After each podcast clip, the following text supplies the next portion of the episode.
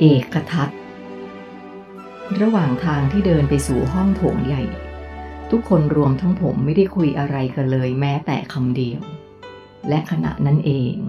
ผมก็รู้สึกว่ามีสภาวะแปลกๆเกิดขึ้น มันเป็นสภาวะที่เหมือนกับผมนั้นกำลังตกอยู่ในภวังอะไรสักอย่าง หูของผมได้ยินเสียงดังวิ้ง เหมือนเวลาที่เราอยู่ในความเงียบมากๆ แต่ที่จริงมันไม่ใช่เราะผมยังคงได้ยินทุกอย่างรอบตัวตามปกติ ขณะที่อยู่ในอาการนี้ ผมรู้สึกเหมือนว่าจิตนั้นแยกออกจากร่างกายอย่างชัดเจน คล้ายกับว่า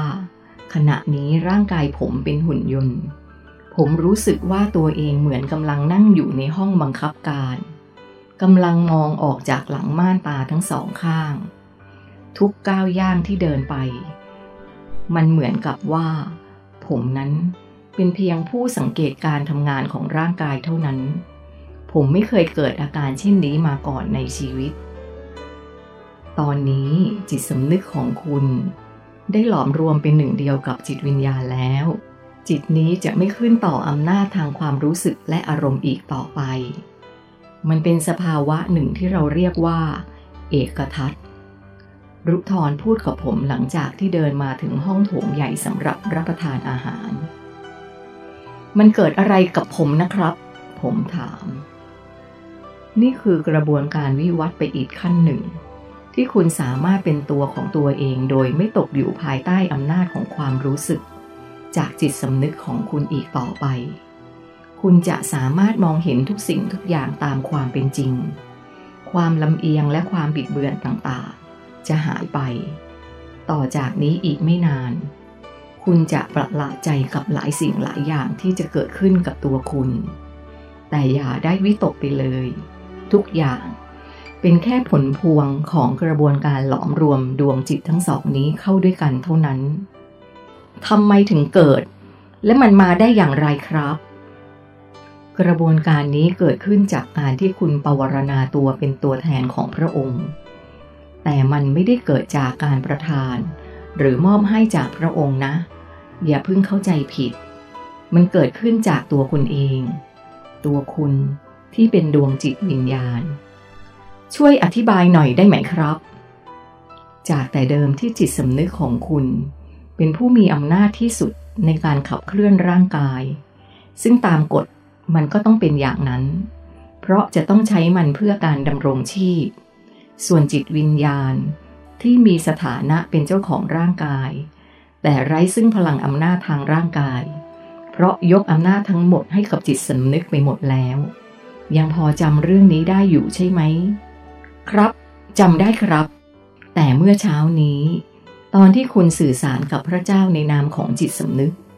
และคุณก็ยอมรับที่จะทำทุกสิ่งตามที่พระองค์ประสงค์ ซึ่งความประสงค์ต่างๆเหล่านั้น คือความประสงค์ของจิตวิญญาณของคุณด้วย มันเป็นความประสงค์ที่จะสร้างคุณค่าให้เกิดขึ้นกับตัวเขา ในวงเล็บ จิตวิญญาณ และในขณะเดียวกัน มันก็เป็นความประสงค์ของจิตสำนึกของคุณด้วย วินาทีนั้นเอง ที่ทุกอย่างได้สั่นสะเทือนเป็นคลื่นความถี่เดียวกัน เท่ากับจิตสำนึกของคุณ เป็นหนึ่งเดียวกับจิตวิญญาณแล้ว และเหนือสิ่งอื่นใด มันได้สั่นสะเทือนเป็นหนึ่งเดียวกับพระเจ้าด้วย ที่คุณรู้สึกว่าตัวเองเหมือนตัวเล็กๆ นั่งอยู่ในตำแหน่งด้านหลังของม่านตา หรือที่จริงคือตำแหน่งที่ตั้งของจิตสำนึกนั้น ปรากฏการณ์นี้เป็นผลลัพธ์ที่แสดงให้คุณเห็นว่า เกิดการหลอมรวมเป็นหนึ่งเดียวกันแล้ว มันคือการอนุญาตให้จิตวิญญาณ มามีส่วนร่วมคิดร่วมตัดสินใจในการกระทำใด ๆ ของชีวิต และที่ผมบอกว่า อีกไม่นานจะมีปรากฏการณ์อะไรต่อมีอะไรเกิดขึ้นกับคุณนั้น มันก็เป็นผลพวงจากกระบวนการนี้ทั้งสิ้น มันจะมีอะไรบ้างครับ ผมถาม อันดับแรกที่คุณจะได้เห็นอย่างชัดเจนคือ คุณจะสามารถเปิดใช้กลไกของสมองซีขวาได้อย่างง่ายดาย หรือถ้าพูดอีกอย่างหนึ่งคือ การเปิดใช้ปัญญายาณนนั่นเอง ต่อไปนี้ หากคุณสงสัยสิ่งใด คุณก็สามารถค้นพบคำตอบได้ทันที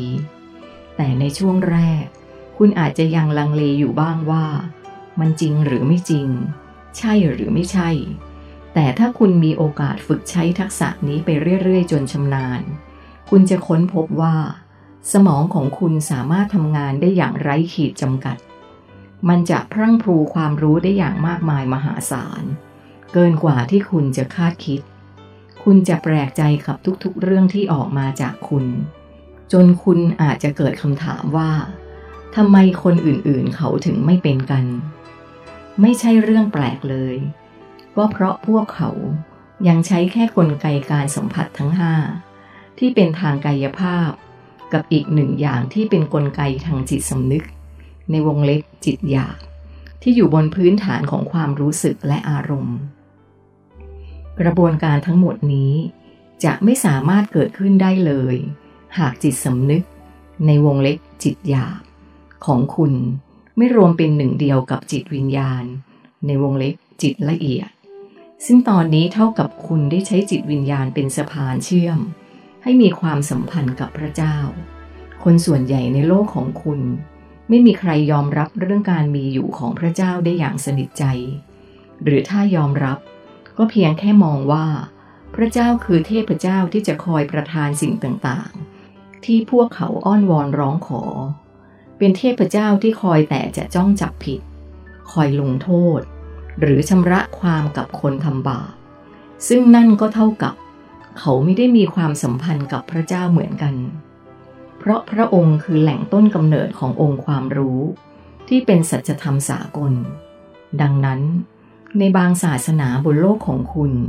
จึงมีชื่อเรียกตัวตนของพระองค์ว่า พระมหาธรรม หรือพระธรรม แต่ก็น่าเสียดายมากๆ ที่คนเหล่านั้นมองว่า พระธรรมเป็นเพียงคำสั่งสอนของศาสดา จนทำให้พระเจ้ากลายเป็นเพียงคำพีจำนวนหลายๆเล่ม ที่ถูกเก็บใส่ในตู้ไว้ และมองว่า พระองค์เป็นสิ่งของที่ไม่มีจิตสำนึกรู้ไปเสีย พระเจ้า พระผู้สร้าง พระธรรม พระมหาธรรม หรือแม้กระทั่งจะเรียกพระองค์ว่าธรรมชาติก็ยังได้ เนื่องจากพระองค์มีบทบาทที่หลากหลาย มีความเป็นทุกสิ่งทุกอย่าง ดังนั้น ไม่ว่าใครจะตีความว่าพระองค์เป็นอย่างไร หากพิจารณาที่เนื้อแท้ของพระองค์แล้ว ทุกๆนิยามก็ล้วนแล้วแต่หมายถึงสิ่งเดียวกันทั้งสิ้น การรับประทานอาหารเช้าของเราวันนี้ เป็นไปอย่างเงียบเชียบ บรรยากาศดูเคร่งขรึม ดูเหมือนว่าทุกคนจะรับรู้ถึงความเศร้าของผม ที่แสดงออกมาอย่างชัดเจน พวกเขาคงอึดอัดกันพอสมควร ที่เห็นผมอยู่ในสภาพอย่างนี้ ผมคงต้องทำอะไรสักอย่างแล้วขอขอบคุณทุกท่านมาก ๆ ที่นำอาหารมาบริการผมนะครับ วันนี้อาหารน่าทานมากครับ ผมพูดขึ้นด้วยน้ำเสียงที่แจ่มใส เพื่อทำให้บรรยากาศดีขึ้น และมันก็ได้ผล เพราะหลังจากที่ผมพูดจบ สีหน้าของทุกคนก็ดีขึ้นทันที ขอบคุณมากครับ ขอบคุณมากค่ะ เหล่าชายหนุ่ม และหญิงสาว ที่ยืนคอยเสิร์ฟอาหารให้พวกเราพูดขึ้นพร้อมๆกัน ผมต้องขอขอบคุณมากนะครับสำหรับการตัดสินใจเลือกของคุณในครั้งนี้ คุณคือความหวังของเรา ชายคนหนึ่งที่อยู่ในกลุ่มพูดขึ้น ดูเหมือนว่าเขารอจังหวะที่จะพูดประโยคนี้อยู่นานแล้ว บอกตามตรงนะครับว่า ผมยังไม่รู้เลยว่าผมจะทำอะไรได้สักแค่ไหน อย่าเพิ่งคาดหวังกับผมมากนะครับ ผมกลัวจะทำให้พวกคุณผิดหวัง ผมออกตัว ครับ พวกเราทราบดี ชายคนเดิมพูด แค่เพียงหนึ่งคนก็มากพอสำหรับพวกเรา หนึ่งคนในโลกของคุณอาจจะดูไม่มีความหมายอะไร แต่สำหรับพวกเรานั้น มันยิ่งใหญ่และมีคุณค่าเหนือกว่าสิ่งอื่นใด หากมีใครสักคนที่มีอำนาจมายื่นข้อเสนอว่า ให้พวกเราทุกคนทำงานอย่างหนักเป็นเวลาร้อยปี เพื่อแลกกับดวงจิตวิญญาณสักหนึ่งดวง ที่จะได้กลับคืนมา พวกเราทุกคนก็พร้อมที่จะทำแต่น่าเสียดายที่ไม่มีใครมีอำนาจที่ว่านั้น ชายคนนั้นขยายความ ขนาดนั้นเลยหรือครับทำไมคนหนึ่งคนถึงได้มีค่ามากขนาดนั้นล่ะครับ ไม่มีสิ่งใดในจักรวาลที่จะมีค่ามากไปกว่าดวงจิตอีกแล้ว เพราะดวงจิตคือส่วนหนึ่งของพระเจ้า ถึงแม้พระองค์จะได้ชื่อว่าเป็นผู้สร้าง แต่กระบวนการก่อกำเนิดของดวงจิต ก็ไม่ได้มาจากการสร้างของพระองค์ มันมีจำนวนคงที่มาตลอดเวลา ถึงแม้ว่ามันจะมีอยู่อย่างมากจนนับไม่ถ้วนก็ตาม รุทรที่นั่งเงียบอยู่อธิบาย พระเจ้ารักดวงจิตที่แบ่งออกมาจากพระองค์ทุกๆดวง พระองค์ไม่อาจจะหลงลืมแม้สักดวงเดียว ไม่ว่าดวงจิตนั้นจะซุกซ่อนอยู่ที่มุมไหนของจักรวาล พระองค์ก็สามารถรู้ได้หมด เพราะมันคือตัวตนของพระองค์ ดวงจิตทุกดวงจะมีคุณสมบัติอยู่อย่างหนึ่ง ที่เหมือนกันคือ จะไม่มีวันแตกสลาย หรือหายไปไหนอย่างเด็ดขาด ถ้าดวงจิตดวงใดดวงหนึ่ง เกิดแตกสลาย หรือหายไปแบบไร้ตัวตน จักรวาลทั้งจักรวาลก็จะหายไปด้วยในทันที เขาอธิบายต่อ ฮะ ขนาดนั้นเลยหรือครับ ผมอุทานด้วยความแปลกใจ ใช่ เพราะดวงจิตทุกดวงคือส่วนหนึ่งของพระองค์ และเป็นตัวตนแก่นแท้ของพระองค์ แต่เธอไม่ต้องห่วงหรอกนะ จักรวาลไม่มีทางหายไปไหนเช่นเดียวกับที่ดวงจิต ก็ไม่มีวันหายไปไหนเช่นเดียวกัน ผมก็ยังสงสัยอยู่ดีแหละครับ ว่าจิตของเราเนี่ยนะสำคัญขนาดที่ว่า ถ้าหายไปหนึ่งดวงจักรวาลก็จะหายไปด้วยทั้งหมด หลักการมันเป็นอย่างไร ช่วยอธิบายหน่อยได้ไหมครับ ผมถาม ตอนนี้ผมสังเกตเห็นว่า บรรยากาศในห้องโถงนี้เริ่มดีขึ้น ทุกคนผลัดกันนำอาหารมาเสิร์ฟอย่างมีสีหน้ายิ้มแย้มแจ่มใส ไม่ดูเคร่งขรึมเหมือนในตอนแรก ถึงแม้ว่าจำนวนของดวงจิตที่พระเจ้าทรงแบ่งตัวออกมานั้น จะมีจำนวนมากมายมหาศาล เกินกว่าที่เราจะนับได้ แต่มันก็เป็นจำนวนที่คงที่มาตลอด ตั้งแต่เริ่มแรก สมมุติว่ามีจำนวนทั้งหมดหนึ่งล้านดวง ฉันขอเปรียบเทียบกับจำนวนที่พอจะนับได้นะ เพื่อให้คุณสามารถทำความเข้าใจได้ แล้วถ้ามีดวงจิตดวงหนึ่ง เกิดติดค้างอยู่ที่ใดที่หนึ่งในจักรวาล ที่จริง มันก็มีอยู่ที่เดียวก็คือ ดาวโลกของคุณนั่นแหละ ดวงจิตของพระองค์ ที่รอคอยอยู่ณจุดกำเนิด ก็จะมีสภาพที่ไม่สมบูรณ์ คือจะเหลือดวงจิตเพียง 999,999 ดวงเท่านั้นหนึ่งดวงที่หายไปนั้น ยังคงมีตัวตนอยู่ แต่ไม่สามารถกลับมาประกอบที่เดิมได้ ดวงจิตนั้นไม่ได้ถูกกำจัดไปไหน ถึงแม้ว่าเขาจะไม่สามารถทำประโยชน์อะไรได้แล้วก็ตาม สิ่งที่จักรวาลทำได้คือ กลบฝังเขาไว้ที่ตรงนั้น พระองค์ไม่อาจจะรอคอยดวงจิตที่ไม่สามารถวิวัตตัวเอง ให้กลับออกมาได้อีกแล้ว พระองค์จำเป็นต้องยอมสละตัวตนของพระองค์ เพื่อรักษาระบบทั้งหมดเอาไว้ การกลบฝังนี้เองที่เป็นความทุกข์ทรมานอย่างแสนสาหัส ของดวงจิตดวงนั้น ที่จริงให้เขาหายไปเลยอย่างจะดีเสียกว่า จะได้ไม่ต้องรับรู้สิ่งใด แต่มันก็เป็นไปไม่ได้ และที่คุณสงสัยว่า จักรวาลมันจะหายไปได้อย่างไรนั้น สมมุติว่าคุณคือดวงจิตที่เป็นหนึ่งในหนึ่งล้านดวงนั้น เนื่องจากคุณคือหนึ่งในพวกเขา ถ้าหากคุณแตกสลายหายไป นั่นหมายถึงว่า คุณไม่สามารถรับรู้การที่มีอยู่ของตัวคุณแล้ว คุณก็ไม่เห็นว่าจักรวาลมีอยู่แล้วใช่ไหม ถ้าจักรวาลขาดผู้รับรู้ว่ามีความเป็นจักรวาล ตัวจักรวาลเองก็จะเท่ากับไม่มีอยู่ด้วยเช่นกัน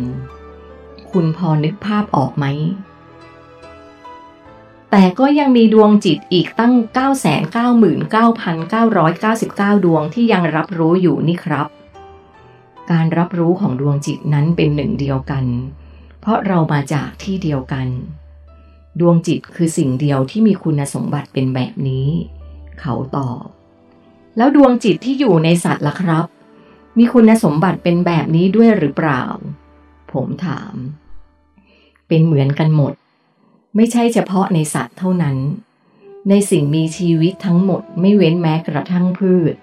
ต้นหญ้าทุกต้นมแมลงทุกตัว ก็ล้วนมีดวงจิตที่สามารถรับรู้ได้ทั้งสิ้น ทุกดวงล้วนเป็นหนึ่งในดวงจิตที่เป็นทั้งหมดของพระเจ้า ถ้าอย่างนั้นในปฏิบัติการที่จะทำให้เกิดการกลบฝังดวงจิต ที่ไม่สามารถวิวัฒได้ในครั้งนี้ ดวงจิตที่เป็นต้นหญ้าแมลง และสัตว์ต่างๆ ก็จะต้องถูกกลบฝังไปด้วยนะสิครับ ไม่ใช่อย่างนั้น มันมีความแตกต่างกันอย่างสิ้นเชิง ระหว่างดวงจิตที่เป็นของคุณ ที่มีจิตสำนึกกับดวงจิตของสัตว์ และต้นไม้ใบหญ้าอยู่อย่างหนึ่งคือ ความเป็นอิสระ ดวงจิตที่เป็นสัตว์และพืชเขาไม่ได้เป็นอิสระ พวกเขาไม่สามารถทำอะไรตามอำเภอใจได้ พวกเขาต้องทำตามที่พระเจ้ากำหนดให้เท่านั้น เช่นกำหนดให้เขาผลิตผลไม้ออกมา เพื่อให้ทุกชีวิตได้ใช้กินเป็นอาหาร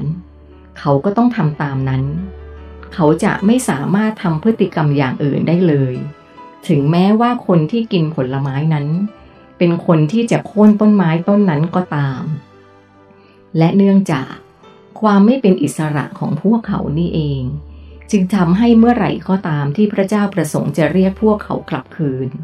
พวกเขาก็สามารถกลับได้ทันที ผิดกับดวงจิตของพวกคุณที่มีความเป็นอิสระ หรือเรียกอีกอย่างว่า ตัดขาดจากความสัมพันธ์กับพระองค์ เราจึงต้องกลับด้วยความสามารถของตัวเอง อย่างนี้ดวงจิตที่เป็นสัตว์ หรือต้นไม้ก็ได้เปรียบเรานะสิครับ ที่สามารถกลับคืนต้นกำเนิดได้เลยโดยไม่ต้องทำอะไร แล้วก็ไม่ต้องเสี่ยงต่อการถูกกลบฝังด้วย ใช่ เขาตอบ แต่การที่คุณอาสามาทำหน้าที่ที่ไม่เหมือนกับสัตว์และพืชนั้น มันคือความกล้าหาญสูงสุด เป็นเกียรติยศสูงสุด เพราะการทำงานในลักษณะนี้ สามารถผลิตสร้างพลังงาน ให้กับห้องเครื่องแห่งจักรวาล ได้มากกว่าดวงจิต ที่อาสาไปเป็นพืชหรือสัตว์ หลายร้อยหลายพันเท่าเลยนะ ดังนั้น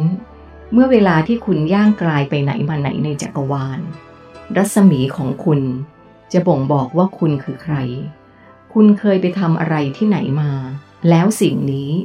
จะเป็นสัญญลักษณ์แห่งเกียรติยศ ที่มีใครต่อใครต่างต้องยำเกรง ยกย่อง และเคารพในความเป็นคุณ โอ้โห ขนาดนั้นเลยหรือครับ